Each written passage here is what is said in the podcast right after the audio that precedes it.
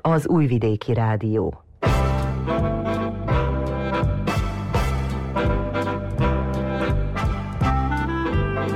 Mozaik.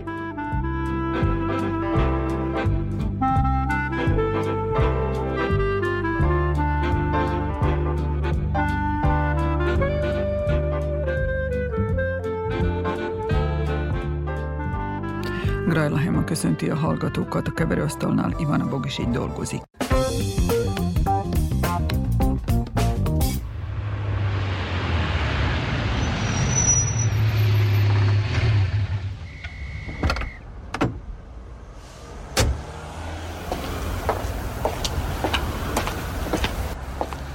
Hazajöttünk. Itthon vagyunk.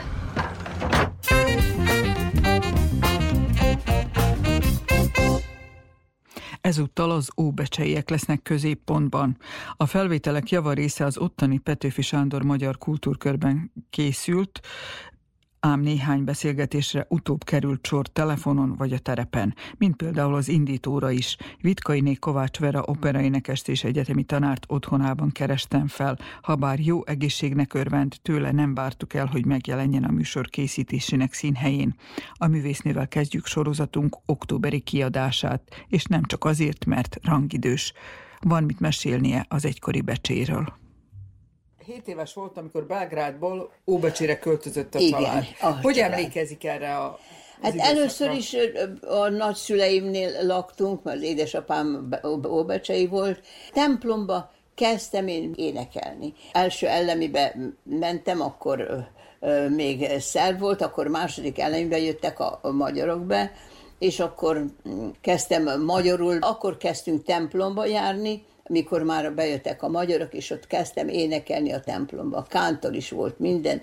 Akkor mindig én énekeltem a kismisén, ami fél nyolc volt, ott kezdődött. És a, a kántor az mindig föltette egy quintel magasabban, mint amit a, a, a lent énekeltek plébániára is jártam, ott is tanítottak e, e, templomi énekeket, de nem csak templomi énekeket, hanem nagyon szép énekeket tanítottak, mi gyorsan tanultam, és szerették, hogy mikor énekelek akkor annyira szerették a hívők, hogy félnyolcasi misén mindig telt ház volt, tömve volt, nagymisére meg nem mentek, mert jöttek a kiskántort, engem elneveztek kiskántornak. Jöttek hallgatni, mert mindenki szeret, hogy énekelek. Akkor jött a kultúrkör, abban nagyon sokat szerepeltem. Kilenc éves voltam, mikor először magyar nótát énekeltem, Hát háborús ide alatt volt, akkor Magyarország volt itten, akkor még az elsősorban ült a plébános, a kántor, tudja, hogy onnan elő szokott, és a színpad előtt volt a zenekar, én meg egyedül a színpadon.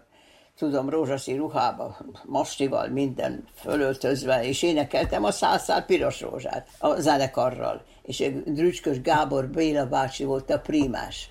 Úgy neveztük, hogy Drücskös, mert ilyen arca volt a betegség után, és a Rücskös bácsinak hívtuk, és az kénekeltem a százszál piros rózsát.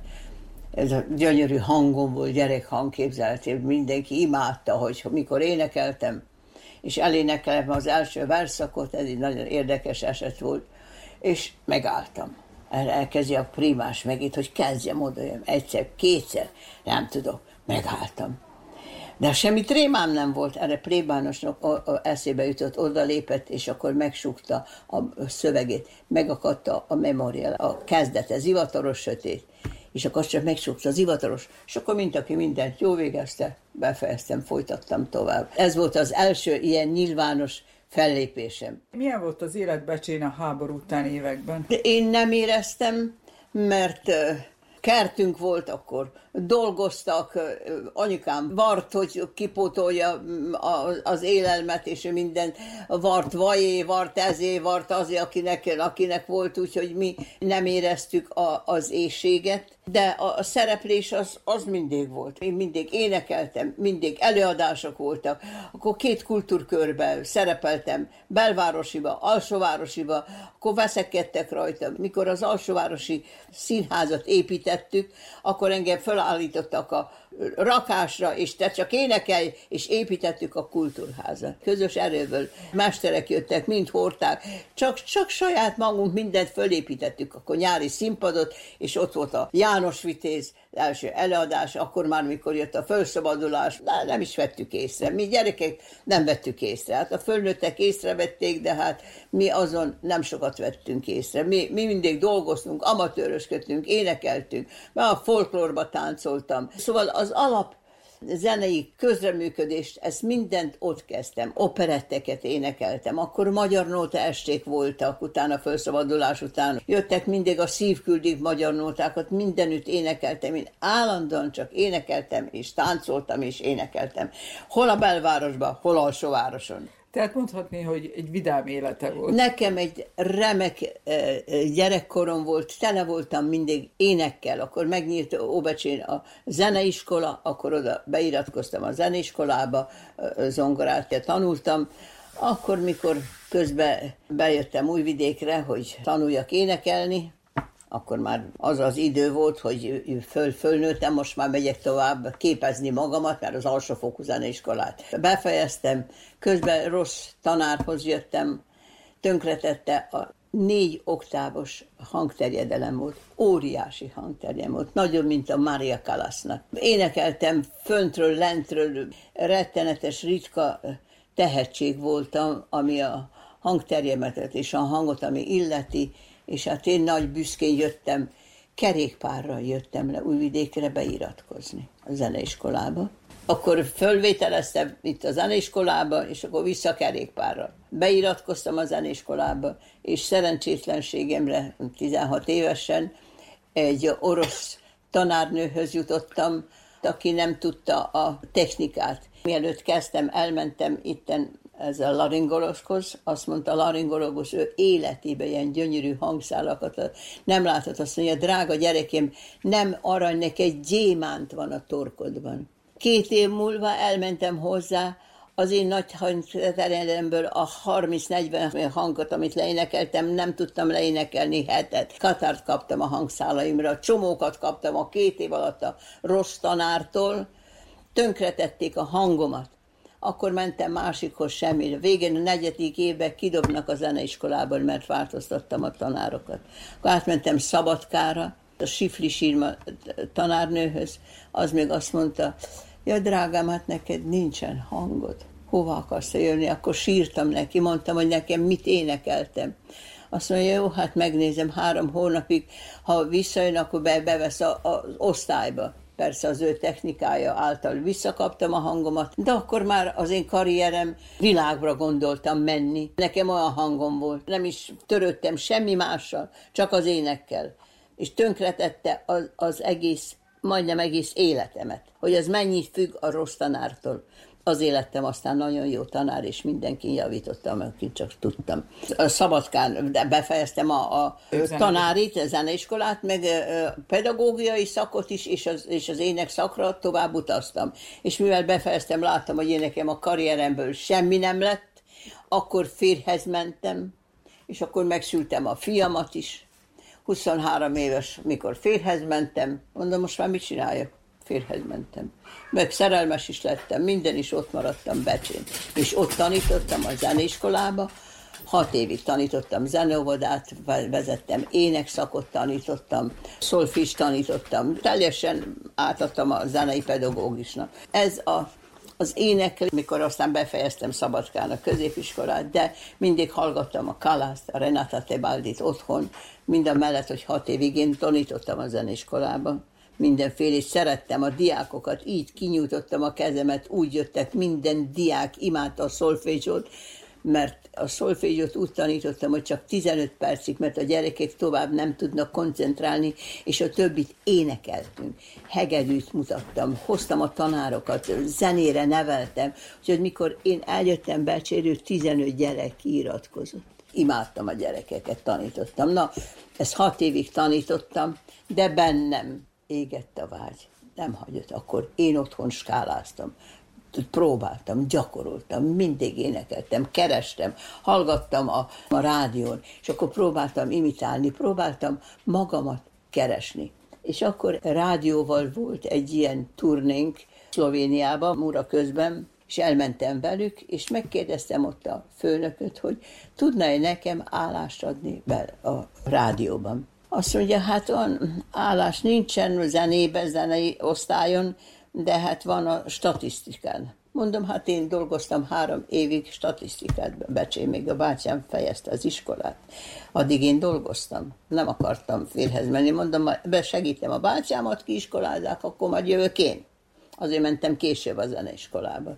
Jöttem bele megbeszélni, azt mondja, jó, mondom, lehet szeptember 1 Azt mondja, igen. Amikor hazajöttem, mondtam a férjemnek, mondom, én megyek Újvidékre, én akarok tovább tanulni. Házunk volt, gyönyörűen berendezve, állásom volt, minden. A szüleim segítették a fiamat, átvett, átvették, nevelték, én meg beiratkoztam, hogy bejöttem szeptember 1-én Újvidékre. Albérletbe? A albérletbe, egy szobába, barátnőmnél, még azt eladtuk azt a házat, aztán itt vettünk lakást, de addig albéletben voltam. Szeptember 1 a rádióban. A vágy, az akarat, benne mindent ott tud hagyni a, a cél miatt.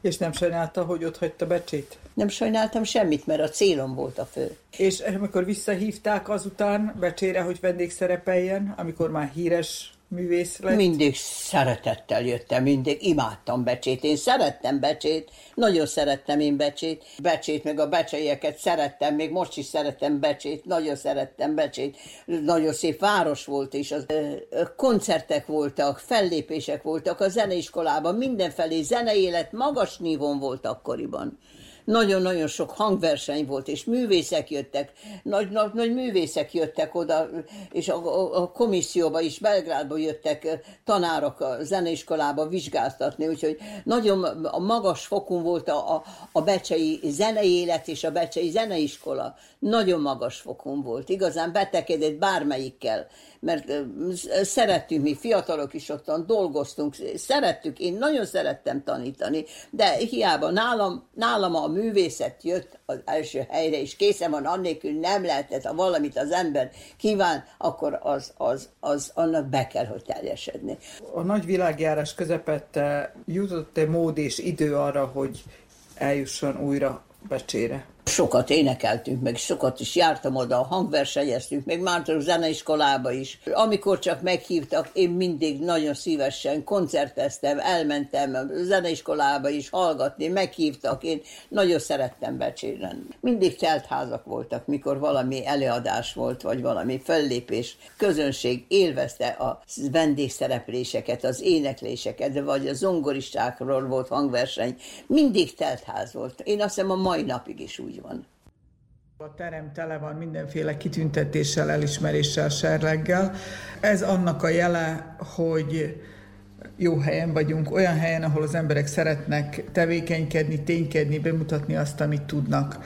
Ez a hely az Óbecsei Petőfi Sándor Magyar Kultúrkör, első beszélgetőtársam Ricka Sziba Beáta, a kultúrkör munkatársa, az elnök távollétében helyettesíti. Őt kérdezem, hogy mennyi munka van emögött, amit látunk a hallgatók képzeljék el. Emögött mindenképpen nagyon sok munka van, nagyon sok ember, év és csoport.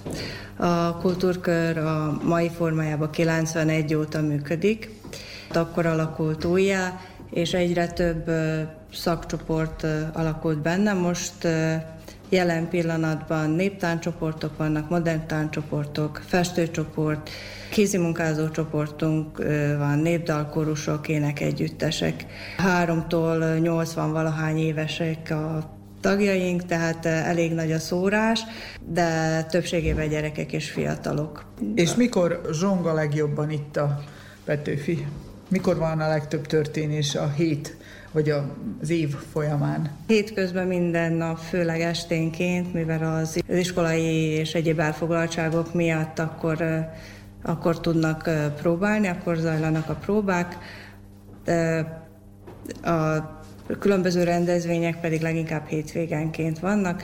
Hát van olyan hónap, hogy akár hetente nem csak egy esemény van, van olyan is, hogy havonta mondjuk csak egy valami.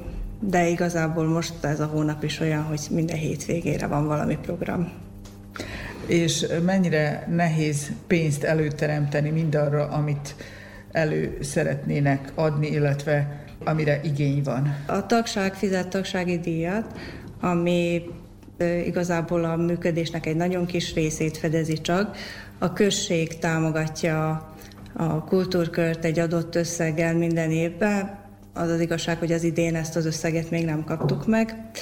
De október hónap közepén Igen. vagyunk. Magyarországi és tartományi támogatásokból élünk. Ezen kívül vállalkozók, kisiparosok is segítenek bennünket. És lehet-e azt mondani, hogy ez a Petőfi egy ilyen központ, ahol gyülekezik a, az óbecsei magyarság?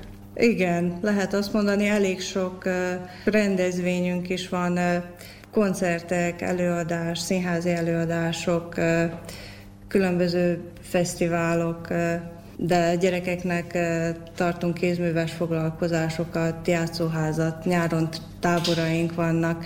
Több olyan civil egyesület, a Magyar Civil Egyesület, amelyek kisebbek és nincsen székházuk, együttműködnek velünk. Ez egy olyan helyzet, aminek ez a pozitív következménye, hogy együttműködünk, és vagy közösen szervezünk programokat, vagy ezek a, a civil szervezetek itt a kultúrkörben szervezik meg a programjaikat, úgyhogy tényleg állandó a zsongás. És mondhatjuk azt, hogy állandóan teltház van, vagy lehetne még, van még kapacitás, hogyha valaki jelentkezne valami nagyon jó ötlettel, hogy meg szeretné valósítani Szoktak jelentkezni az emberek nagyon jó ötlettel, és ezt mindig át szoktuk gondolni, és a lehetőség van akkor megvalósítjuk. A néptánc az egyik eh, fontos része az itteni tevékenységeknek, és itt ül mellettem a Cseszák házaspár, Balázs és Anikó, akik eh, tőzsgyökeres hordozói ennek a tevékenységnek, annak idején táncosként, utána oktatóként és továbbra is oktatóként, vezetőként vannak jelen. Ki volt itt előbb? Én 95-ben kezdtem el néptáncolni, akkor a Petőfi Sándor Magyar Kultúrkör toborzást tartott, modern táncra és néptáncra. A néptánc akkor ilyen formában volt, mint manapság? Néptáncra főleg nagylányok jártak, tehát gyerekcsoport még nem létezett, pont azért tartottak egy toborzót, és én a barátnőmmel úgy gondoltam akkor, hogy megpróbáljuk, hogy milyen az a néptánc. Modern táncosok már ugye akkor is többen voltak, és valahogy bejött, megtetszett, és aztán azóta csak szaporodunk. Balázs később kapcsolódott, a párja húzta ide, vagy a barátai? Akkor még nem ismertük egymást, én Azelőtt is néptáncoltam, még az újra alakulás előtt a kultúrkörben volt néptáncoktatás a szüleim révén, és hát így cseppentem én ebbe a világba, ők is fiatalkorukban is néptáncoltak Szabadkán, aztán azt idehozták Óbecsére, akkor egy időben megszűnt, és én is elkezdtem sporttal is foglalkoztam, meg mm, zenével is, több mindennel, és mikor egyszer hallottam, hogy, hogy hát itt működik néptánc, eljöttünk a fiúkkal, a, a, a baráti körrel, és hát gondoltuk, hogy kipróbáljuk, mivel itt sok a lány. Ez olyan 2000 táján volt, és hát... Hány a, évesek voltak a legénykék? Hát olyan 16-7 évesek voltunk, tehát már if, ifjúsági korosztályba tartoztunk, és azóta én itt maradtam, megtetszett, úgy éreztem, hogy ez az én világom, otthonosan mozogtam benne, ismertem a dolgokat, akkor tisztázódott le bennem sok minden a néptánccal kapcsolatban.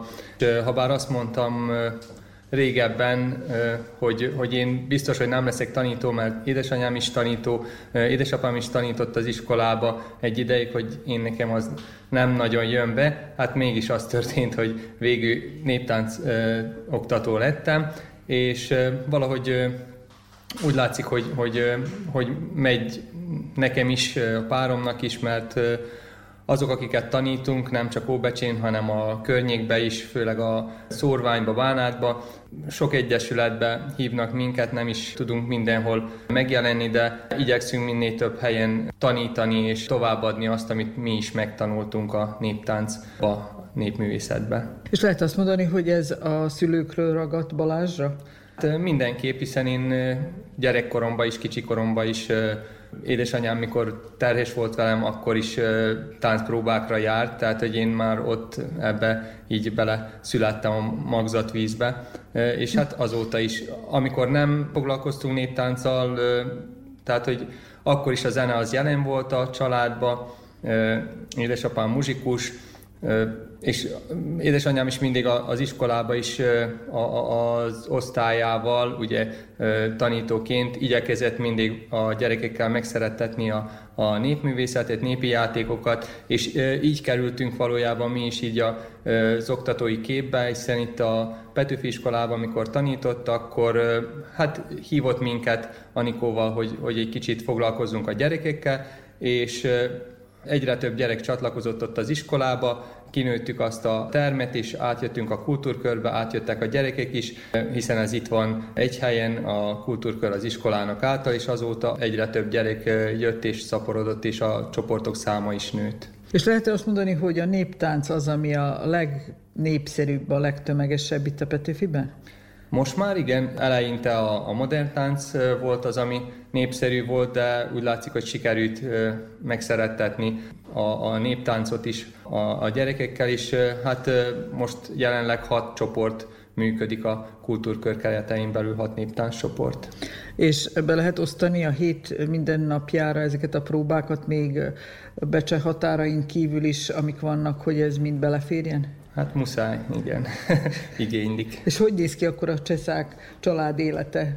Én a Hagyományok Háza Hálózat vajdaság szervezőjeként dolgozom a nap egyik felébe, a délutáni részében viszont a táncpróbákra megyünk néptáncot oktatni 5 órától 10 óráig, tehát hogy eléggé be van osztva így a nap, és hát így sikerül odaérni mindenhova. És Anikó, aki feltételezem, hogy a háztartást is vezeti, igen, és ez mellett még két gyerekünk is van, az idősebb pedig iskolás, tehát házi feladatkészítés is van, de anyukám besegít, úgyhogy így meg tudjuk oldani, mivel hogy mire ők hazaérnek, addigra mi indulunk próbára, a délelőtt folyamán a próbákra fel kell készülni, és tehát nem úgy szoktunk megérkezni próbára, hogy ott találjuk ki, hogy mit csinálunk, és ez mellett még foglalkozásokat is szoktunk tartani óvodásoknak, iskolásoknak, a Hagyományok Háza hálózat vajdaság keretein belül, tehát tele van a hetünk, és minden nap próbálunk hétfőtől vasárnapig, tehát a hétvégénk se szabad. Ha nem próba van, akkor pedig fellépésekre járunk. És olyan, hogy kiégési szindróma, az nem létezik? Lehet, hogy néha elér bennünket is, mi sem mondjuk azt, hogy, hogy minden nap jókedvel megyünk a próbára, hiszen problémák is adódnak, de viszont ott, hogyha odaérünk, akkor a gyerekeknek mindig azt kell mutatni, hogy nekünk milyen jókedvünk van, a gyerekeket is fel kell, hogy pörgessük. És, és ezt hogy tudják elérni? Ha fáradtak. Ezt, ezt az egyet nem tudjuk. Néha vannak szünetek, amikor föltöltődünk, meg igazából nekem nagyon sokat jelent az, hogyha, hogyha látom a gyerekek arcán, vagy visszanézem a fényképeket a foglalkozásukról, hogy mennyire boldogak, és amikor oda jönnek és megölelnek, és a szülők is írnak üzeneteket, biztatnak, az szerintem mindent megér. És az oktatónak időnként képeznie is kell magát. Ez hogy fér bele az életbe? Igen, hát néptáncoktatóként is, meg pedagógusként is igyekszünk mindig fejleszteni a tudásunkat, újítani, korszerűsíteni. Az év folyamán, illetve amióta táncolunk, táborokba járunk, képzésekre járunk, és nem csak, nem csak járunk, illetve hallgatunk képzéseket, hanem most már szervezünk is, hiszen úgy érezzük, hogy be kell vezetni a, az oktatásba is, illetve az oktatóknak, pedagógusoknak a kezükbe kell adni olyan veszőparipát, mármint a, a népi kultúrát, amit a gyerekekkel tudnak használni a, az oktatás során. Az óvodapedagógusoknak most is a következő két hétvégén akreditált képzést szervezünk a Hagyományok Háza szervezésében, ami abból áll, hogy népi gyermekjátékokat, kézműves mesterségeket, illetve népdalokat, népzenét tanítunk nekik előadók által, és ezeket a foglalkozásokat ők be tudják építeni az oktatásba, ezek ilyen komplex foglalkozások, amit mi is általában szoktunk járni, bemutatni óvodákba, iskolákba, mert úgy gondoljuk, hogy a, a gyerekek, akik esetleg nem foglalkoznak néptánccal, azok is meg kell, hogy ismerjék a, a saját kultúrájukat, hiszen ez a, ezáltal válnak teljes emberré, tehát mindenki kell, hogy ismerje a saját kultúráját is, a környezete kultúráját is, és az oktatásban ez nagyon szépen beépíthető, és könnyen fogadják a gyerekek, hiszen a saját anyanyelvükről van szó, a saját népdalaikról, a saját játékaikról, amik közel állnak hozzájuk is. És visszatérve a néptáncra, ez egy több mint két évtizedes folyamatos munka. Biztosan vannak olyan fiatalok, akik már kinőttek a tánccsoportból. Ezeket örök életre megfertőztétek, ugye? Lehet azt mondani, hogy annyira megszerették a népzenét, a néptáncot, hogy ez életük része lett. Igen, szerencsére most már akik szülővé váltak, azoknak a gyerekeik is néptánca járnak, sőt tovább tudjuk adni a, a mi feladatunkat, mi munkánkat is olyan fiataloknak, akik hivatásuknak, illetve közel áll hozzájuk a, a néptáncoktatás, ügyesen tudják ők is ezt kivitelezni. A mi időnk is ugye véges, de rengeteg helyre igényelnek néptáncoktatót, próbavezetőt. A Vajdaságban volt pár alkalommal oktatóképzés is, tehát van rá igény is, van rá lehetőség is, és mindig lesznek olyan fiatalok, hál' Istennek, akik ezt jobban szívügyüknek tekintik, és ő rájuk lehet is számítani, hogy, hogy nem hal ki ez a foglalkozás, illetve a magyar kultúra addig meg fog biztos maradni, ameddig lesz, aki továbbadja. Feltételezem, hogy ennek jó bizonyítéka volt a nemrég lezajlott táncház találkozó is Topolyán, ahol ö, találkoztak azok, akiknek szívügye a tánc. Igen, több olyan rendezvény van Vajdaságban, ahol népszerűs, népszerűsíteni tudjuk a, a népzenét, néptáncot. Nagyobb szemlék is vannak, kisebb szemlék is, ugye ott a Gyöngyös Bokréta is, ami a legnagyobb vajdasági néptáncos szemle, vagy a Durindó, Szój, Sípszój, Kőketánc. Tehát, hogy ezek a, ezek a rendezvények azok, amikre jobbára készülnek a társcsoportok, énekcsoportok, itt tudják bemutatni a, az egész évben tanult anyagot, tudásukat, megmutatni, hogy mit fejlődtek az előzőekhez képest, és nem csak versenyezni jó a néptáncba, illetve nem arról kell, hogy szóljon a, a népi kultúra, hanem hogy a, a gyerekek, a fiatalok élvezzék azt, amit csinálnak. Tehát, hogy önfeledten táncoljanak egy-egy táncházba, egy, egy fesztiválon, rendezvényen, barátkozzanak, ismerkedjenek, és örömüket leljék abba, amit látnak, amit csinálnak, amit hallanak. A kultúrkörbe is igyekszünk a népi kultúra népszerűsítésére. Egy saját rendezvényünk is van, a Ricsaj népművészeti találkozó, amit már idén 20. alkalommal szervezünk itt a kultúrkörbe, és szerintem ennek köszönhető az is, hogy például ennyire népszerű itt a, a Vajdaságban mondhatni, hogy legtöbben járnak Óbecsén néptáncra, tehát még hogyha nem is több magyarsághoz tartozunk, de a néptáncosok száma itt a legnagyobb, mert úgy látszik, hogy sikerült jó, jó reklámot csinálni ennek a, ennek a műfajnak. És a cseszák gyerekek táncolnak-e? Igen, a fiunk is, a lányunk is jár a Petőfi Kultúrkörben néptáncra. A kislányunk még óvodás, ő az óvodás csoportba jár, a fiunk pedig már tánccsoportba. De viszont a kislányunk is ott maradt táncolni a nagyobbakkal. És nehéz fegyelmezni, hogy úgy mondjam őket a többi gyerek mellett? Ugyanúgy kezelitek őket, mint a többieket? Ugyanúgy kezeljük, voltak már rokonok is. Én mindig, én vagyok az engedékenyebb, de Balázs mindenkire rászól, tehát minden gyerek egyforma. És amikor a cseszek család nem táncol, vagy nem oktat, akkor mit csinál, merre van? Van-e olyan? Akkor előadunk. De más tevékenység az életben létezik-e? Persze a, a zene, a népzene is, de a más műfajú zene is jelen van az életünkben. Szeretünk színházakba is járni, szeretünk sportolni, és én azelőtt atlétikáztam, klasszikus zenét is szeretjük. Utazás, kirándulás, ilyesmi van? Ha tehetjük, akkor a családdal szoktunk persze utazni is, az elején említettük azt, hogy nem azért ö, oktatnak, ö, hogy milliómosok legyenek, másfelé is, de tényleg ebből nem lehet meggazdagodni, ezt csak szeretni lehet. Hát igen, sokan mondják, hogy mekkora érték az, amit képviselünk, illetve látják az eredményeket, de nem mindig mérhető a az érték az eredménybe, hiszen az egyik helyen nagy eredmény az, hogyha minőséges munka folyik, másik helyen viszont az a nagy eredmény, hogy hogy a gyerekek ezzel foglalkoznak mondjuk egy szórvány környezetbe, ahol, ahol kevesebbet hallanak, akár magyar szót is, ott tényleg az a, az a legnagyobb eredmény, hogy ezt a műfajt, a népi kultúrát megismerik és művelni akarják, tudják, merik. És ehhez kapcsolódik még egy kérdés Beáta felé. A néptánc előadásához nem mindig szükségeltetik a népviselet, de amikor fellépés van, akkor igen. És minden egyes koreográfiához, hogy úgy mondjam, szinte más, más népviselet kell, más-más öltözik. Ez nem olcsó mulatság, ezt hogy oldják meg? Ez művészet? Megoldani? Varázslat. Elejében nagyon sokszor volt az a szituáció, hogy az egyes néptánc csoportok egymásnak kölcsönözték a viseleteket. A Csóri Sándor alapnak köszönhetően a vajdasági néptáncsoportok nagy része gazdagodott viseletekkel, csizmákkal.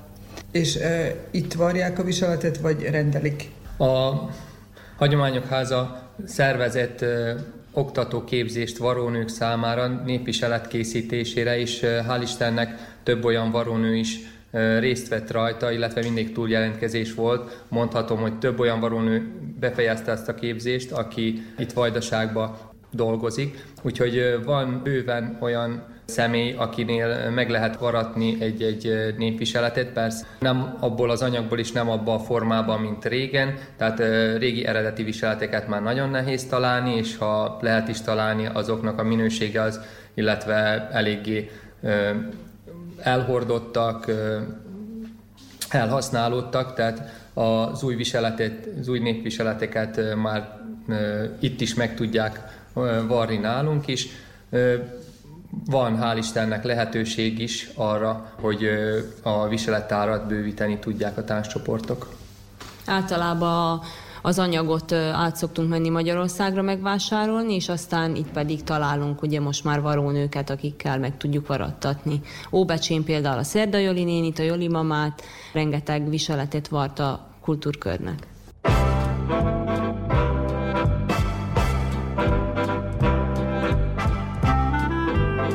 Mozaik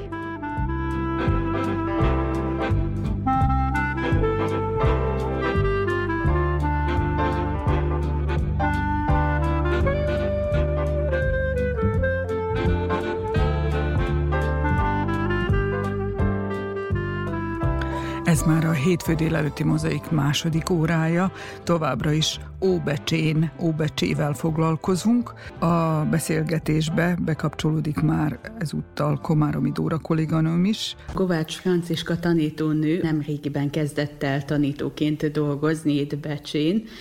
Mi vonzott annak idején a tanári szakmában, és miért döntöttél végül úgy, hogy tanító leszel? Én azért döntöttem úgy, hogy tanítónéni leszek, mert én annyira szép emlékeket hoztam magammal a saját tanéveimből, tehát, hogy amikor én alsó tagozatba jártam, akkor nekem az egy olyan szép időszaka volt az életemnek, amit aztán magammal vittem egy nagyszerű emlékként, ami örökké nyomot hagyott bennem, és én akkor már elhatároztam, körülbelül fölsős lehettem, mert akkor mindig úgy gondoltam vissza rá, hogy jaj, milyen jó volt alsóban, és akkor én elhatároztam, hogy én is tanítónő szeretnék lenni. Aztán ez nem is sokat változott az évek során, bár egy kis kitérő azért volt a dologban, mert időközben a német nyelv szeretete is színre lépett. Nagyon megkedveltem a német nyelvet már felső tagozatban, és ez csak erősödött aztán középiskolában. Így történt az, hogy végül egyetemre Szegedre iratkoztam be, ugyanis ott lehetett olyan szakot választani, hogy a tanítói pálya és a német nyelv összefonódott.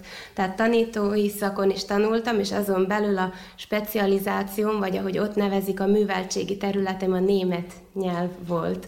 Hát szinte mondhatom, ez úgy működött, mint a két szakon tanultam volna párhuzamosan, elég sok fáradtságos munkába telt mindaz, de nem bántam meg, egy nagyon jó minőségű képzésben volt részem, rengeteget tanulhattam nagyszerű emberektől, tanároktól, mentoroktól, úgyhogy biztos, hogyha még egyszer választanék, akkor ugyanígy választanék. Ez volt az elsődleges oka annak, hogy külföldön kezdtél el tanulni, tehát hogy külföldön Igen, engem ez a szakpáros volt az, ami oda kötött egyértelműen, mert így mindkét álmom meg tudott valósulni. De ugye mi alatt Szegeden tanultál, az alatt az idő alatt is sűrűn jártál vissza Becsére. Így van, én minden hétvégén hazajöttem, vártam mindig, hogy hazajöhessek, akkor még néptáncoltam, illetve voltak itt is nagyon jó barátaim, akiket jó volt mindig viszont látni.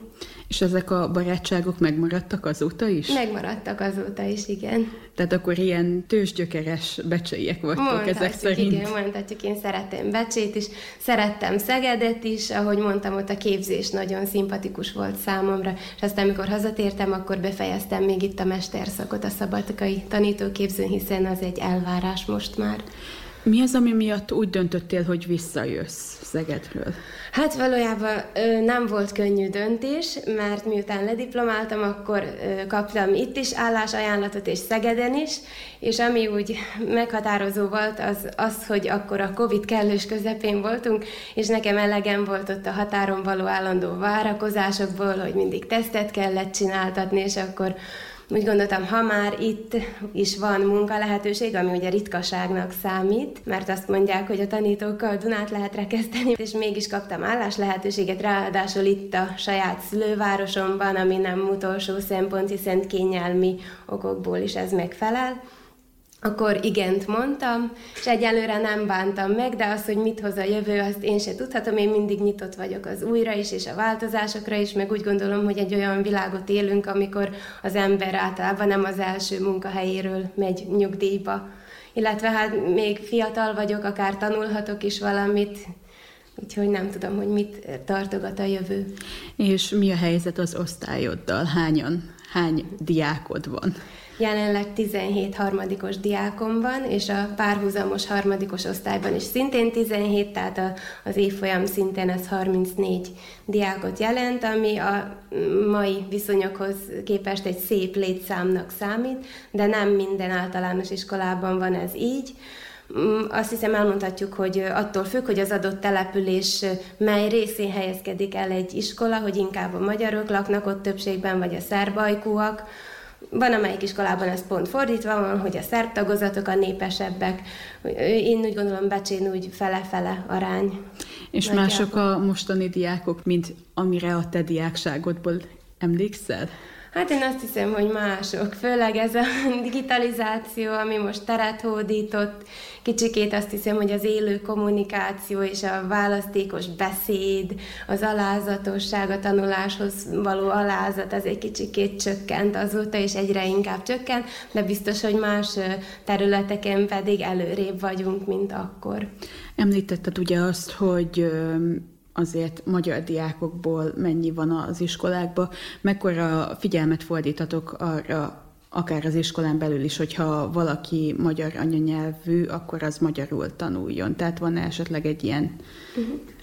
Hát nagy figyelmet szentelünk erre természetesen, mert nem az égből potyan az, hogy ennyi diák legyen. Tudjuk, hogy a Petőfi iskolát, amelyben dolgozom néhány éve, vele ezelőtt a bezárás fenyegette, és ahhoz képest ez egy nagyon nagy előrelépés. Ez azt hiszem főleg annak köszönhető, hogy a tanítókkal, tanárokkal közösen folyamatosan műhelyi munkákat szervezünk a leendő iskolások számára, ezzel is próbáljuk őket az iskolába ö, csalogatni, ha fogalmazhatok így. Már most novemberben meg fognak kezdődni ezek a műhely munkák, és egészen tavaszig tartanak, minden hónapban egy délutánt tölthetnek ott a leendő elsősök.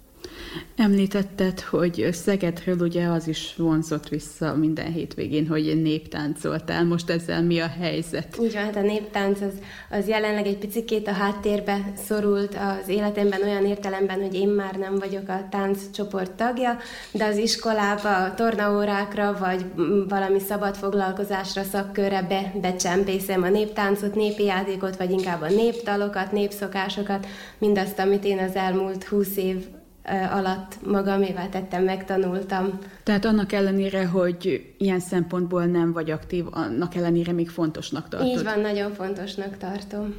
Mi mindent adott neked a néptánc? Azt hiszem, hogy ezen keresztül alakult ki nekem az identitástudatom, és a haza szeretetem is erősödött. Ezen kívül ugye még van egy elvárása a tanítókkal szemben is az, hogy valamilyen hangszeren tudjanak játszani, és most, hogyha jól tudom, egy kicsit komolyabb projektben is részt veszel, ami ugye Temerinben fog lefolytni. Nem régiben keresett meg engem a volt hegedű tanárnőm a Becsei Zeneiskolából, hogy lehetőségük nyílt a férjével egy projekt keretein belül vonós zenekart alapítani. Nekem ez mellesleg egy nem titkolt vágyam volt mindig is, hogy zenekarban játszak, és íme most jött el az idő arra. Természetesen rögtön igent mondtam, úgyhogy hegedűsként én is tagja vagyok ennek a zenekarnak. Temerin a székhelyünk, ugyanis Temerin község által került kiírásra a projektum, és akkor most is éppen oda igyekezek majd a próbára. Itt komoly zenét játszunk, de olyan komoly zenét, ami szórakoztató, ismert, és filmzenék is teret kapnak. És azt elmondhatjuk egyébként a hallgatóknak, hogy valószínű, hogy decemberben lesz az első fellépés. Igen, úgy november-december tájékára, tehát ott a karácsonyi ünnepkör elejére tervezzük az első koncertet, iskolákba biztosan el fogunk látogatni, tervben van, hogy Temerinben, illetve Temerin környékén, elsősorban Újvidéken és Óbecsén is majd koncerteket szeretnénk bemutatni. A tanálkodás az ugye azok közé a szakmák közé tartozik, amit hivatásként végez az ember. Mennyi szabadidőd van? Van-e idő esetleg a hegedűn gyakorolni még? Hát akár van idő, akár nincs, gyakorolni kell, találni kell rá időt. Én mindig azt mondom, hogy az embernek arra van ideje, amire ő szakít időt. Igen, akár este, vagy kora reggel, hogyha éppen nincs első órám, akkor egy kicsit előveszem, mert ez a lelkemnek is jót tesz, egy kis kikapcsolódás. Kovács Franciska után halljunk egy pár szót a becseiek kedvenc iskolájáról. Amennyire az élet első hét éve fontos a nevelésben, a személyiség fejlődésében, annyira fontos a folytatása is az életnek, ez pedig az általános iskolában van. Az Óbecsei Petőfi Sándor általános iskolát a jövő iskolájának nevezik, már nem csak a város határain belül, ismert szélesebb körökben is. Ebben, hogy az iskola ilyen jó reputációt élvez, sok köze van az igazgatónőnek, Potrebi Tőzsér Gabrielának is, aki akkor vette át az iskola vezetését, amikor kérdéses volt, hogy megmarad-e, illetve bezárják-e, vagy nem. Ez mind igaz. Nagy merészség volt-e vállalni az iskola vezetését, amikor ennyire kérdéses volt az iskola jövője? Nem félek a kihívásoktól, nem vagyok arról ismert. Sokan próbáltak eltántorítani ettől az ötlettől, de gondoltam, hogy egy jó csapattal és a Petőfi iskolában nagyon értékes emberek dolgoznak, minden cél megvalósítható. Valamit tenni kellett, valami más kellett nyújtani a családoknak, a gyermekeknek, hogy változzon a nézet. Tehát a jövőre készítjük, igyekezünk a jövőre felkészíteni a diákokat. 2020-ban diák szövetkezetet nyitottunk, amely a vállalkozó szellemet próbálja a gyermekeknek megtanítani, vagyis gyakorlatban, hogy kipróbálják, hogy milyen az az élet, a valós élet hogyan is néz ki. Tehát, amint mondtam, a diák szövetkezetünk diák nyomdaként indult, sublimációs nyomdaként, ahol a gyermekek bögréket, pólókat, táskákat nyomtattak, azzal, hogy anyagbeszerzés, számlanyítás, kalkuláció, értékesítés, mind és természetesen a megvalósítása is mind az ő feladatuk volt és maradt is. Sokban bővült már azóta a diákszövetkezet, a nyomdai rész mellett iskolánkban ezeket a termékeket promo videókban, reklámvideókban, reklámfilmeket készít a Pesivó szakkörünk, Emellett a Peszi Garden az iskola egyik részlegében kertészettel foglalkozik. A jövő iskolájának a szlogennek van egy másik része is, az pedig a tradícióra épülő jövő iskolája. Tehát a mi gyermekeink igenis ültetnek, kapálnak, locsolnak, és paradicsomot, patlicsán, tököt szednek le a termést, Ebből a Peszi Food szakkörünk egészséges táplálékot készít, és megeszik maguk a gyermekek.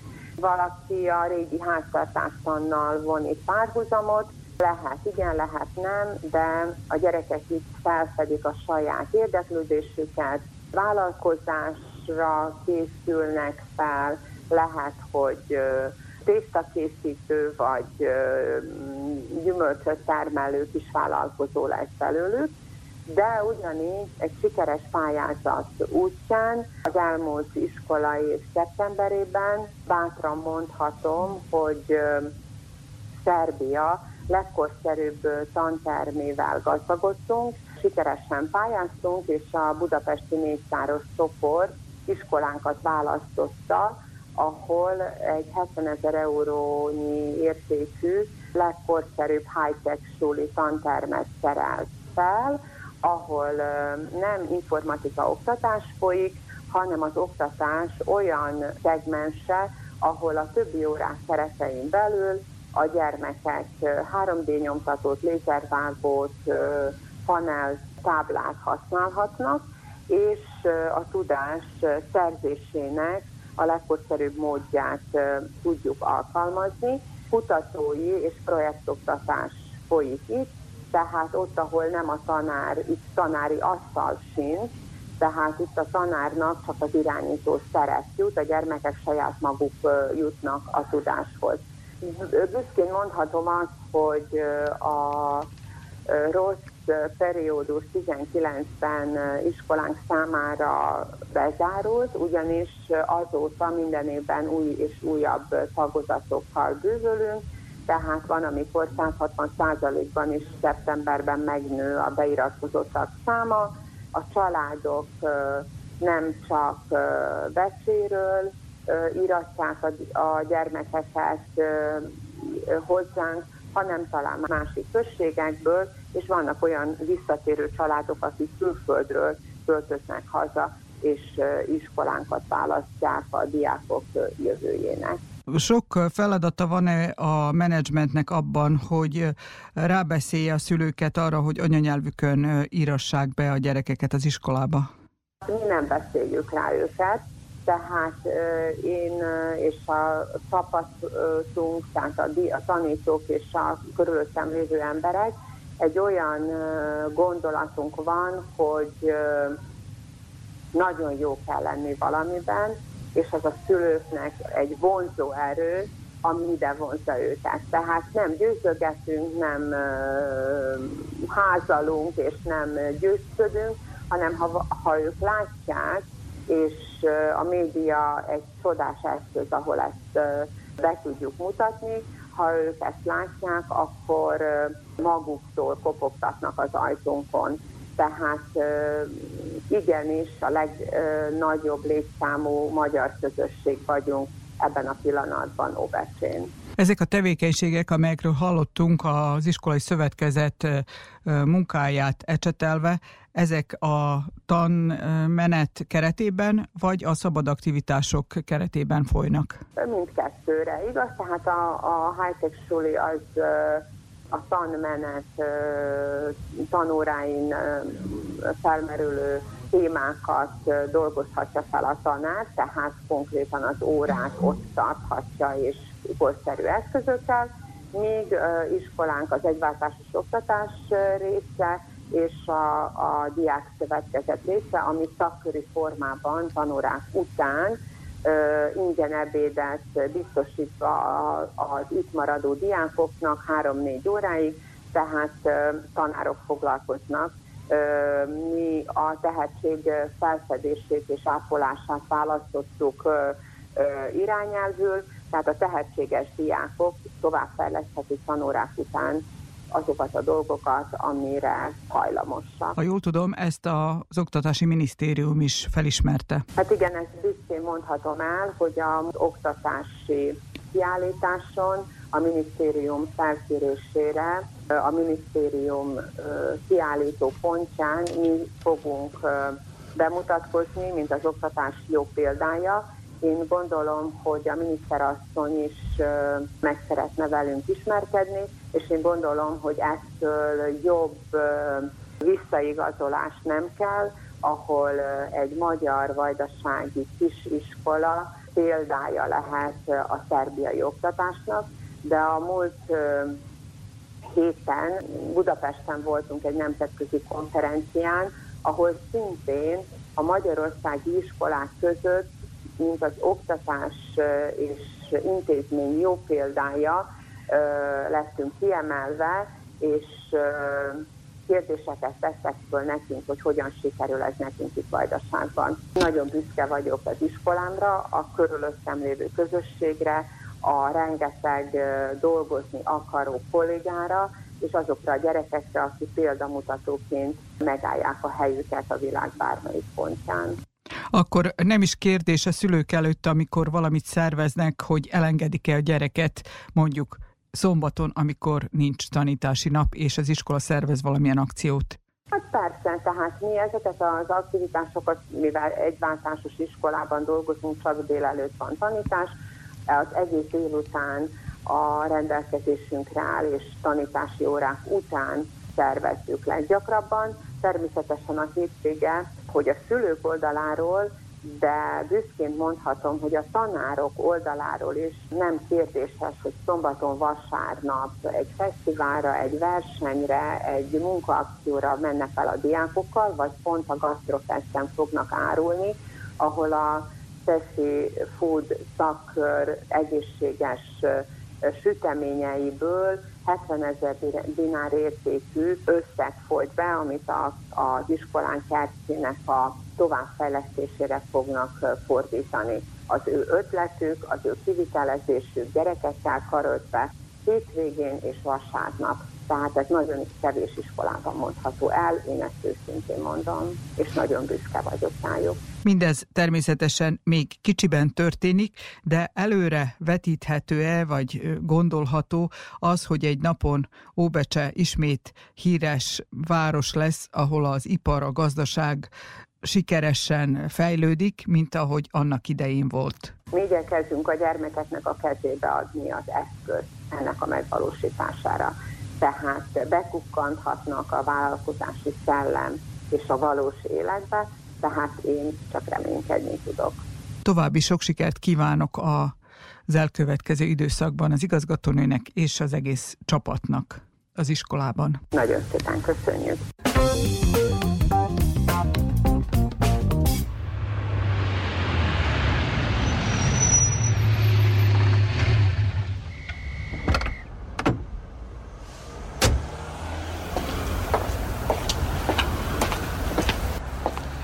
Hazajöttünk.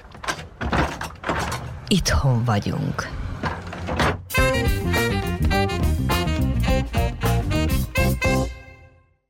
A beszélgetést Rókus Zoltán színésszel folytatjuk, aki Újvidéken fejezte a színészetet, ugye nem annyira régen. Mi vonzott a pályában, amikor ezt választottad? Ugye mindig ezzel kezdődik egy kérdés, hogy az, hát ember, az emberből igen, hogy hogyan lesz az, ami. Benák Erzsébet tanárnő volt az, aki anna Petővi Sándor általános iskolába egy szombati munkaakciós napon, amikor én söprögetni indultam, akkor azt mondta, hogy ne söprögessek az udvaron, hanem menjek fel. Van egy előadás készülőben, ahova kellett neki egy színész palánta. Én ötödikes voltam, amikor először versmondással pódiumra léptem, és akkor eldöntöttem, hogy ezt én nem szeretném csinálni, hogy ez nem, nem az én műfajom, aztán valahogy mégiscsak oda lyukadtam később bele melegabajodtam, egy nagyszerű négyszemélyes drámát csináltunk a Csiribiri társulattal, és ez volt az, ami akkor eldöntötte bennem, hogy szeretem én ezt a műfajt, ezt a pódium művészetet, és ennek mindenféle ágát, így, így már úgy, úgy mentem el a gimnáziumba is, hogy tudtam, hogy én a művészeti akadémiára szeretnék felvételezni, és ugye most belegondol, visszagondolva az eseményekbe, fura az, hogy én bennem akkor nem volt olyan, hogy B-variáció, vagy mi lesz, ha nem vesznek fel. Én ezzel nem foglalkoztam, úgy mentem el, hogy tudtam, hogy felvesznek. És hát lényegében így kerültem a pályára. A színészeknek kell ez a, az önbizalom ezek szerint ahhoz, hogy boldoguljanak? Az önbizalom az kell, mindenkinek kell ahhoz, hogy elérje a célját. Na most a kérdés az, hogy az embernek van-e célja, vagy éppen az időváltozással, illetve a kor előre haladtával mik lesznek a céljai, ugye? Mert az ember, amikor elkezdi ezt az egészet, akkor csak a szereplésen gondolkodik, és hogy minél nagyobb szerepeket, minél többet tudjon pódiumon lenni. Ahogy az ember idősödik, úgy vált egy picit át, hogy akkor most el kell dönteni, hogy a színpad vagy a család, mert a színpad az nagyon nagyon sok mindent megkövetel. Úgymond én úgy gondolom, hogy a családdal szemben, hiszen a popszakma az egy nehéz műfaj, napról napra, éjszakáról éjszakára menni kell, és akkor kell menni, amikor a legtöbb család esetleg otthon van, vagy esetleg a legtöbb család elmegy egy szabad napon színházba, akkor a színésznek fel kell menni a színpadra aznap, és meg kell mutassa magát, vagy amit előkészített. Hallhattuk az előbb azért, hogy a színészeknek sem mindig egyszerű, tehát hogy vannak olyanok, akiket egyből sikerül színházakba felvenni, vannak olyanok, akiket kevésbé. Melyik színházakba láthat a közönség? Hát az én eddigi életpályám az igen nyakatakert. Többek között én úgy gondolom, hogy azért, mert én szeretek a minőségre menni és a maximumot kihozni magamból. Nehezen tudok olyan, olyan előadásba bele helyezkedni, amiről azt gondolom, hogy nem biztos, hogy jó. Ez elkulpa az én ö, hibám, Legelőször lényegében én a Külhoni Magyar Nemzeti Színházba kezdtem el dolgozni, ahol nagyon jó emberekkel sodort össze az élet, csak hát sajnos politikai, pénzbeli, egyéb problémák miatt ez a színház megszűnt.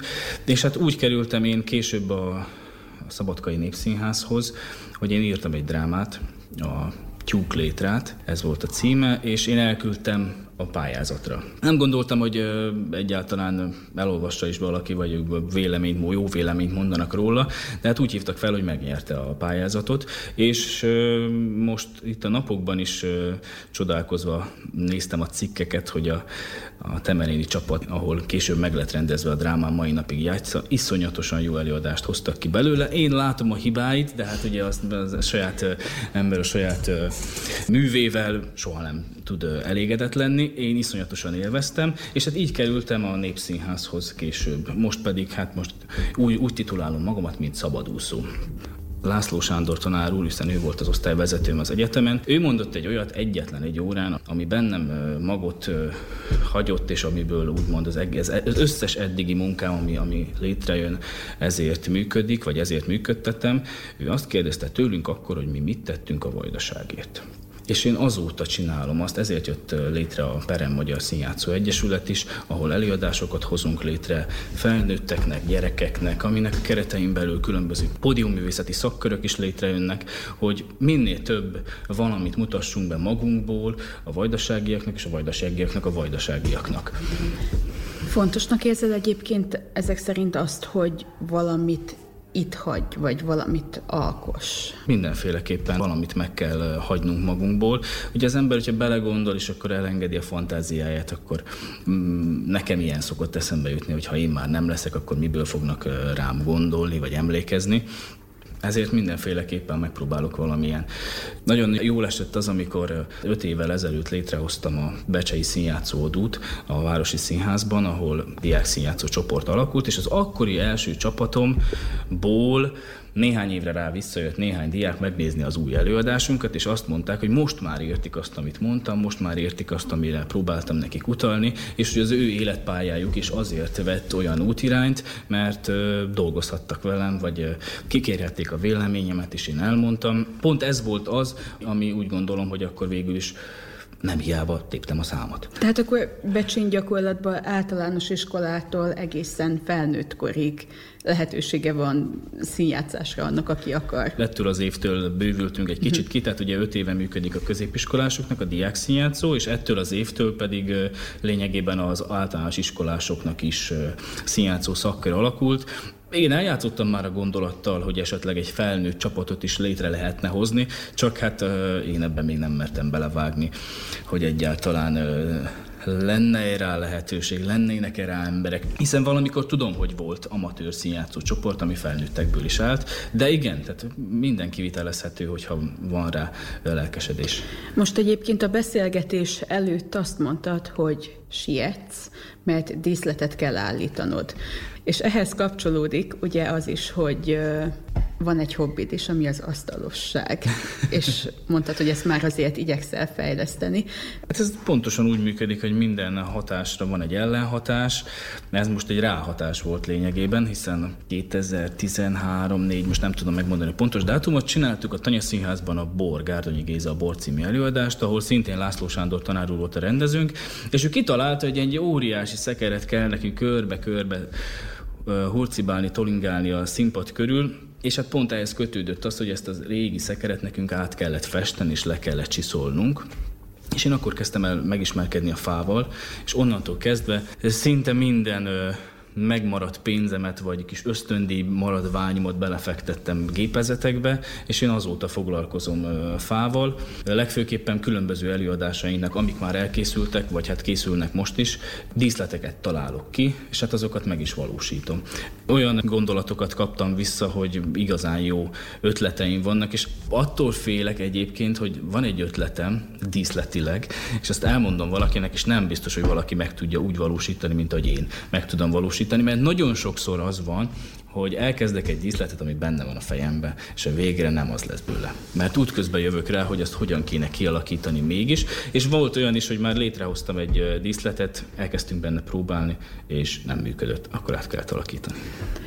Itt említettük a színjátszást, a drámaírást, a díszlet építést, tervezést, ugye.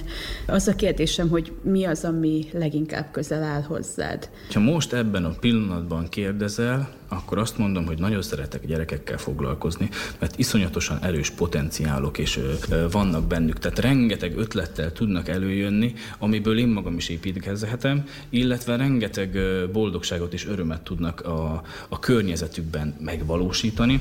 Az a legfőbb egyébként, hogy ők bontogassák a szárnyukat, és hogy két lábbal tudjanak állni a földön, de ezért szeretek velük dolgozni, mert rengeteg oda-vissza van. Már a középiskolásokról beszélünk, ott nagyon sokszor csak szerválnom kell, mert visszalabda nem jön. Viszont a piciknél meg pont az van, hogy ők vissza is dobják a labdát, és akkor így közös munka, jó, nagyoknál is van közös munka, de ott már egy picikét elkényelmesedünk, stb. Tehát ő, ő velük teljesen máshogy kell, és én ezért nagyon szeretek velük dolgozni, a feltöltődöm lényegében a feltöltődés. A másik dolog, amit úgy gondolom, hogy erősségem, és most szeretnék erre is hangsúlyt fektetni, az főként az írás, mert az az egyetlen egy olyan dolog, amire én magam soha nem mondtam azt, hogy ez erősségem. Viszont a környezetem bárki olvas, bárki lát bármit, a, mindenki azt mondja, hogy miért nem ezzel foglalkozom. Nem annyira régen mutattatok be egy interaktív színházi előadást, ugye a János Vitézt. Ezzel terveztek-e túlnézni most Vajdaságban? Igen, ez a legfrissebb előadásunk. Ugye májusban jött, kijött a művésznő lepedője, ami egy kétszemélyes előadás Karinti humoreszkek ihletésében, ami a felnőtteknek szólt, és akkor most itt szeptemberben az évad, úgymond az évad kezdésünk pedig egy gyerekerőadással a János Vitézzel indult, ami azért rendhagyó szerintem. Én mindig úgy próbálok működni, működni, hogy olyat csináljunk, ami még nem volt, vagy amivel én magam még nem foglalkoztam, hiszen abból én is tanulok. És hát ez a János Vitéz elsősöktől, akár óvodások is megnézhetik, de elsőtől negyedikig ajánlott, és hát rengeteg kellék van benne, rengeteg díszlet, elem, báb készült bele, és ezzel most több felé szeretnénk megindulni a Vajdaságban. 12-én van a bemutatónk a Városi Könyvtárba, és onnantól kezdve pedig egy több állomásos vajdasági turnét szeretnénk a picik elé tárni majd. Azok kedvéért, akik most kezdtek hallgatni bennünket, mai adásunkban a Hazajöttünk, Itthon vagyunk sorozatunk Óbecsei kiadását hallgatják. Az Óbecsei Magyarság számára a Tán Emlékház az egyik másik olyan hely, ami jelentős. Azt hiszem, hogy nem tévedek ebben. Kérdezem az emlékház elnökét, Bonifát Lászlót. Abszolút egyetértünk, tehát hogy én is ezt több helyen el szoktam mondani, hogy a, itt nálunk Óbecsén két kiemelkedően fontos kulturális intézmény van, Petőfi Sándor Magyar Kultúrkör és a Tán Emlékház.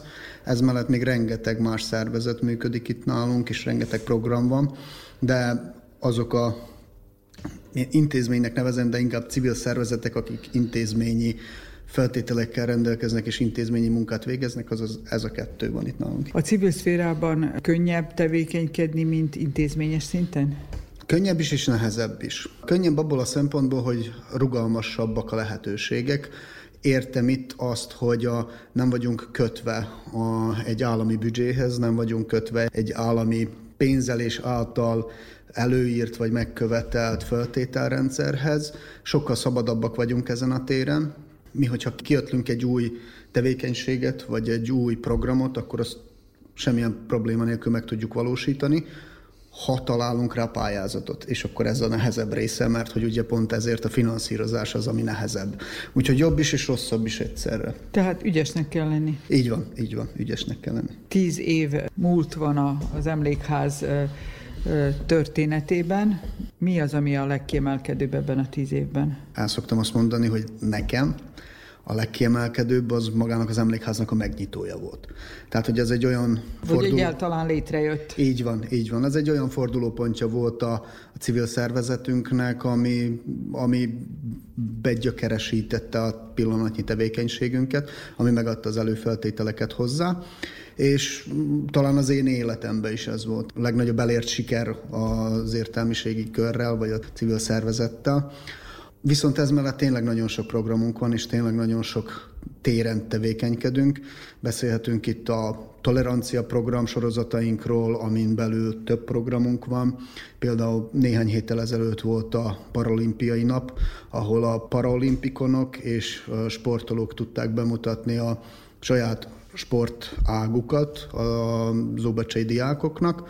Ez mellett mondhatnám az ifjúsági programjainkat, amiben beletartozik a fesztiválok szervezése, Gasztrafesztivál, Palacsinta Fesztivál, Mézésbor, valamint beletartoznak különböző tevékenységek. Mondhatom ez mellett az oktató jellegű tevékenységünket, ahol különböző iskolán kívüli oktató anyagokat és tudást adunk át a gyerekeknek, főleg általános iskolákkal szoktunk együtt dolgozni, viszont középiskolásokkal is dolgozunk. Itt megemlíthetem az ökotudatos életmódot, vagy éppen a természettudományok felé való orientációs anyagainkat, tehát van, van egy ilyen programunk, hogy Tánkároly kezdte, mi folytatjuk, ugye ez a kémiáról szól.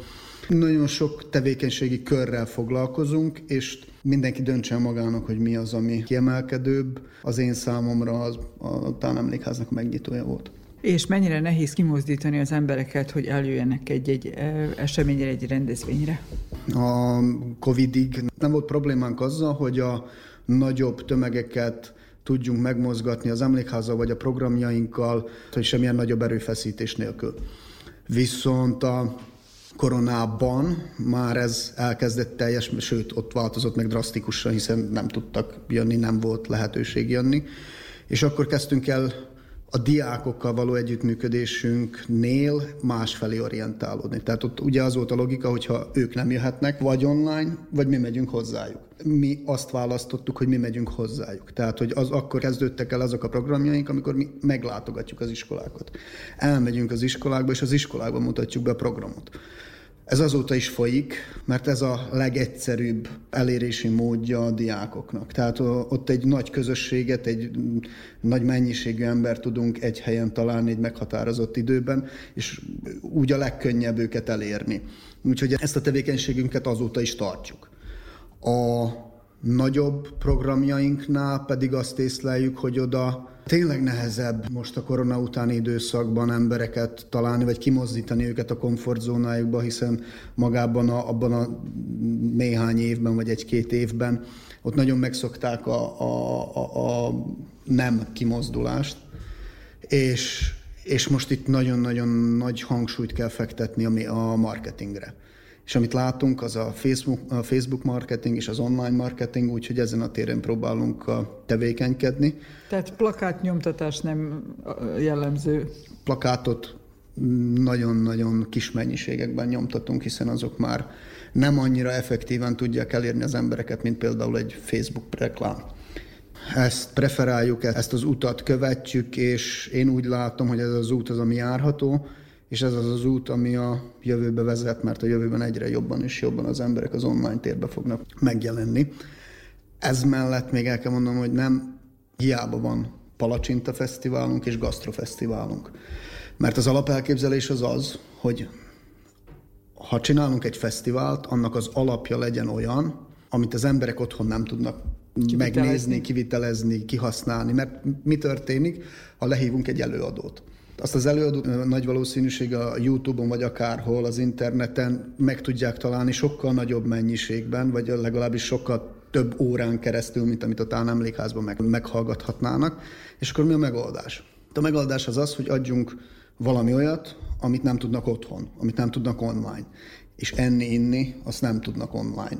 És hogyha ezeket helyezzük alapként le, és ezekre építjük rá a programokat, ezekre építjük rá a minőséget, ezekre építjük rá a tudást, építünk rá mindent, akkor sokkal könnyebben el tudjuk őket hívni ezekre a programokra, és ez Szerintem sikeres a Palacsinta Fesztivál kapcsolatában is. Ez, és a... ezek mézes madzagok. Nem feltétlenül mézes madzagok, mert az étel és az ital, az nem mézes madzag, az, az, az egy élvezeti cikk, nevezzük így. De hát ezek az élvezet, minden élvezeti cikk, hogyha így nézzük, elmegyünk egy színházba, vagy akármi, nem azért megyünk el, mert muszáj, azért megyünk el, mert élvezzük. Úgyhogy ez egy, ez egy külön útja inkább annak a térnek, vagy annak a lehívási lehetőségnek, amit, amit az emberek elvárnak, vagy ami, ami változik, ami változóban van, és amire építeni tudunk. Mekkora befogadó képessége az emlékháznak? Az előadásokkal kapcsolatos befogadó képessége az a 70-80 fő. Viszont ez az udvarral, tehát magának a programnak a mienségével bővíthető akár több százig is. Bonifát László nem csak az emlékházban ténykedik, a magánéletben is dolgozni kell. Azt választotta, hogy itt marad, és a mezőgazdaságból próbál megélni. Ez kivitelezhető, elképzelhető egy mai fiatalember számára? Így van, tehát hogy a mezőgazdaságnak is ugye azért sok formája van. Az Mostani, idei. az idei évet nézzük, vagy a tavalyi évet nézzük, akkor azt tudom mondani, hogy nagyon-nagyon-nagyon nehezen. De ettől függetlenül nem kell elkeseredni, és nem kell magunk alá esni, vagy az asztal alá esni, nem mennünk kell tovább, és csinálnunk kell, és jövőre talán jobb lesz. Ezt tudom elmondani. Valójában, ha az a kérdés, hogy megéri-e itthon maradni, akkor azt el tudjuk mondani, hogy pénzügyileg nyugaton, vagy a nyugattal összevetve valószínűleg nem éri meg. Viszont itt nem csak a pénzügyek léteznek, hanem a közösség, a, az otthon érzete, a, a kulturális, oktatási és akármilyen más lehetőségek, ezek viszont az itthon maradás mellett beszélnek. Az itthon maradásért beszélnek, és én is többek között ezért maradtam itthon.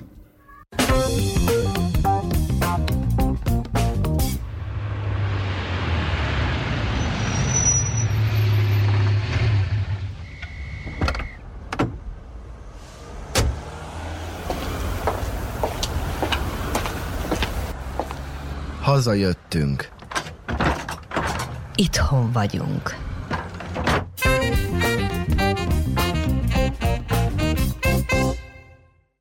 A beszélgetést Virág Anitával folytatjuk, aki jelenleg a VMMI-nek a munkatársa, de mondhatjuk azt, hogy ugye mivel magyar tanszéket végeztél, és mindig azt hangoztatják, hogy magyar tanszékkel bármi lehet az ember, és te gyakorlatban mindenbe belekóstoltál egy kicsit, de hogy sikerült végül a VMMI-ig eljutnod? Hiszen sok szakmád volt eddig. Hát ez egy ez egy hosszú történet. Talán onnan kezdődik, hogy gyerekkoromban nagyon sok anekdotát hallottam arról, amikor a nagyszüleim amatőr színjátszók voltak. Aztán elkerültem Zentára a Bolyai Tehetséggondozó Gimnáziumba, és matematika szakra, tehát természettudományi szakra, Mm, aztán gyorsan kiderült a számomra, hogy hát nem a matematika lesz az én utam. Viszont a bolyai nagyon tetszett, nagyon szerettem, mert minden lehetőséget megadott a diákjainak, hogyha valami érdekelte, akkor volt lehetőség kipróbálni azt az irányt. Így jutottam el az újságírás felé, akkor kezdtem el a képes ifjúságba publikálni, és hát a bolyai filmműhely felé, és így vett irányt gyakorlatilag egy kicsit így a művészetek és a kultúra az életemben. Azt még hozzátenném, hogy ugye a bolyaiba a matematika mellett a másik nagyon erős tantárgya magyar nyelv és irodalom volt. Igazából azt láttam, hogy talán ez áll a legközelebb az érdeklődési körömhöz, és akkor így kerültem utána Újvidékre. És aztán Újvidéken, amellett ugye, hogy hallgattam a tantárgyakat, mindenféle aktivitásokat vállaltam, meg hát volt egy nagyon, kialakult egy nagyon jó baráti társaság, és hát együtt jártunk bulizni, de együtt jártunk színházba is, és együtt jártunk könyvbemutatókra is, és mindenféle kulturális megmozdulásokra, ami magyar nyelven folyt Újvidéken.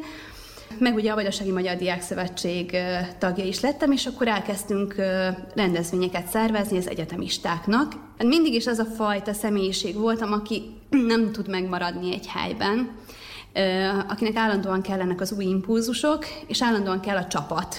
Mert én nem szeretek egyedül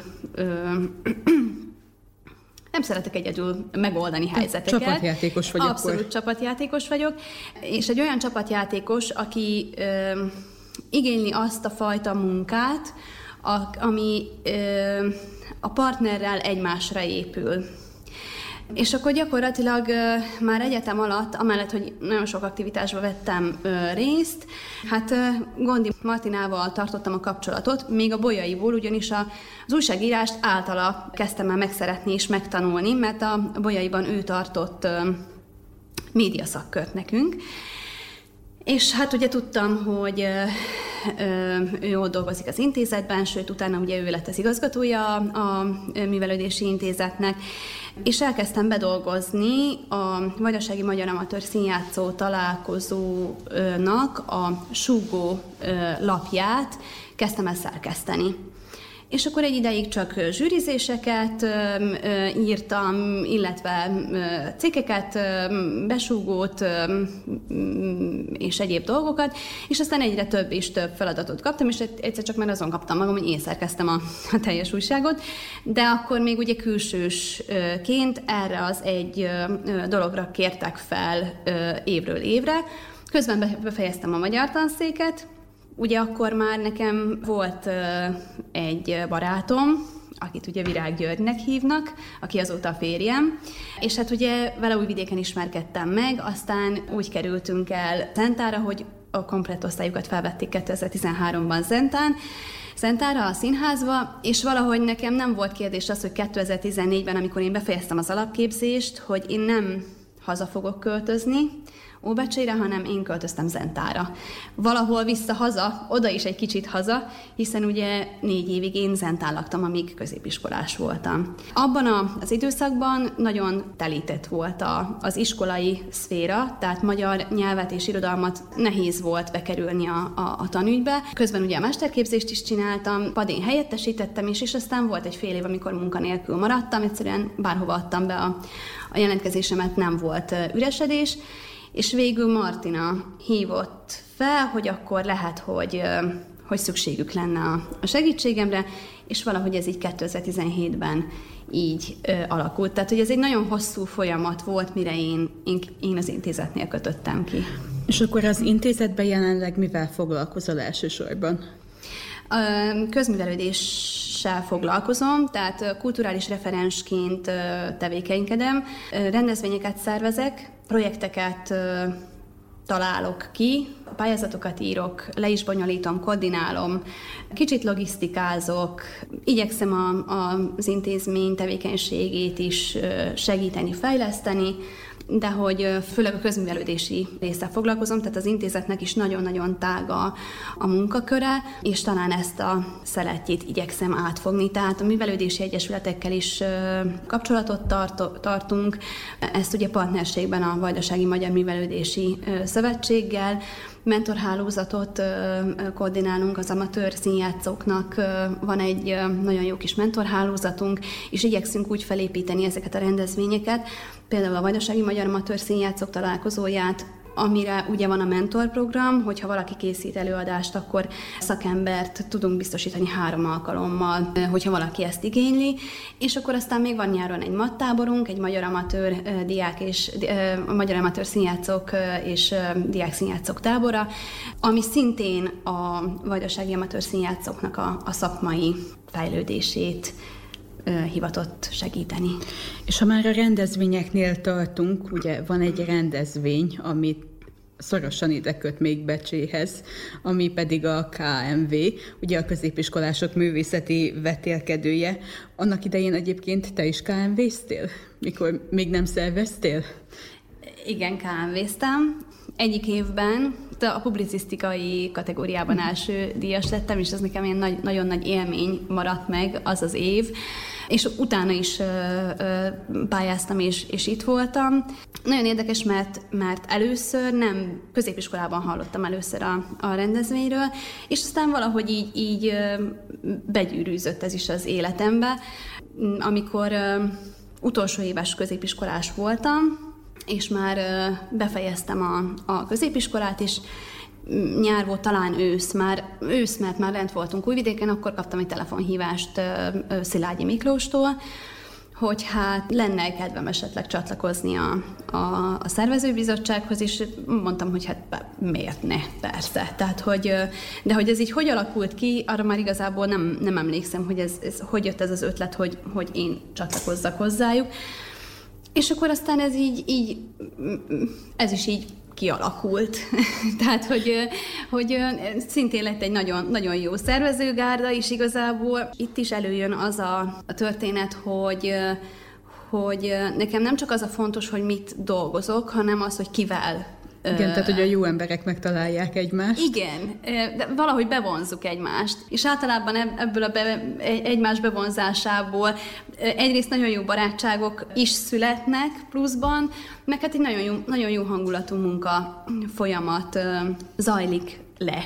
2011 óta vagyok a, a szervezőcsapatnak a, a tagja, és én, én nagyon hálás vagyok, mert rengeteget tanultam. Nem csak a, a szervezésről, hanem a csapatmunkáról, és hogy hogyan lehet egy, egy, egy ekkora rendezvényt lebonyolítani. De azért gondolom sok újítást is bevezettetek, hiszen a mai fiatalságnak már nem ugyanaz a, az érdekes, mint ami teszem azt annó volt. Tehát azért más kategóriák is lettek Hát igyekeztünk mindig reagálni azokra a, a, az igényekre, amik útközben felmerültek. Én azt mondom, hogy most már megint lehetne egy ilyen újító kört csinálni. Nagyon nehéz, három év van mögöttünk. Tehát mondhatom így, hogy egy, egy relatív rossz periódusban ö, vettem át a, a, a szervezetnek a, az elnöki posztját, ugyanis bejött ugye egy koronavírus, ami ilyen nem várt ö, tényezők sorozatát indította el, és gyakorlatilag túléltünk az elmúlt három évben, most már nyilván vannak tervek, aztán, hogy majd mit hoz a jövő, az meg majd egy másik kérdés lesz. De igen, tehát azt gondolom, hogy, hogy ennél a korosztálynál különösen fontos az, hogy korban hozzájuk közel állóak szervezzék ezt a rendezvényt. Tehát igen, már én is öreg vagyok, ez, ez az igazság. Másrészt pedig nagyon fontos az, hogy folyamatosan reagálni tudjon a szervezőcsapat azokra a felmerült igényekre, amik a középiskolásoktól jönnek. Mert ez a rendezvény azt gondolom, hogy azért tudja 56 éve fenntartani magát, mert folyamatosan a fiatalokból táplálkozik. Szerintem ezt máshogy nem is lehet csinálni. Az igazából szerintem ennek a legnagyobb erénye, hogy folyamatosan talán az én elgondolásom szerint, hogy azok, akik kávéztek, azok kaptak egy olyan impulzust, ami aztán begyűrűzött abba, hogy nem akarták ezt a rendezvényt csak úgy elengedni a középiskola után. És így lettek a betélkedőkből önkéntesek, szervezők, és ez egy folyamatos körforgás, és szerintem addig jó, amíg így van. De nem csak a KMV miatt jársz még vissza Becsére, ugye? Nem, itt van a család is, itt vannak a szüleim, a nagyszüleim, és hát azért ez egy nagyon fontos pillére annak, hogy mi itt, tehát Vajdaságban vagyunk is, itt uh, igyekszünk uh, a közösségért uh, tenni, vagy a közösséghez hozzátenni inkább így ez a helyesebb megfogalmazás. Én nagyon szeretek ide járni, hát ha nem is hetente, de két hetente. Vannak periódusok, amikor hetente, vannak, amikor gyakrabban, most is az elmúlt két-három napban itt voltunk. Nekem nagyon fontos a család, tehát család, abszolút családcentrikusnak tartom magam. Van egy férjem, van egy három éves csodaszép kisfiam, aki imádja a nagyszüleit, és a nagyszülők is őt, de azt gondolom, hogy a kisfiam is sokat tett ezért, és hát a nagyszülők is nagyon sokat tettek ezért. Tudom, hogy, hogy honnan jöttem, rengeteget köszönhetek a szüleimnek és az ő értékrendjüknek, és azt gondolom, hogy, hogy nagyon fontos, hogy ezt az értékrendet tovább tudjam adni a saját gyerekemnek is, ezért is fontos, hogy, hogy folyamatosan ide visszajárok.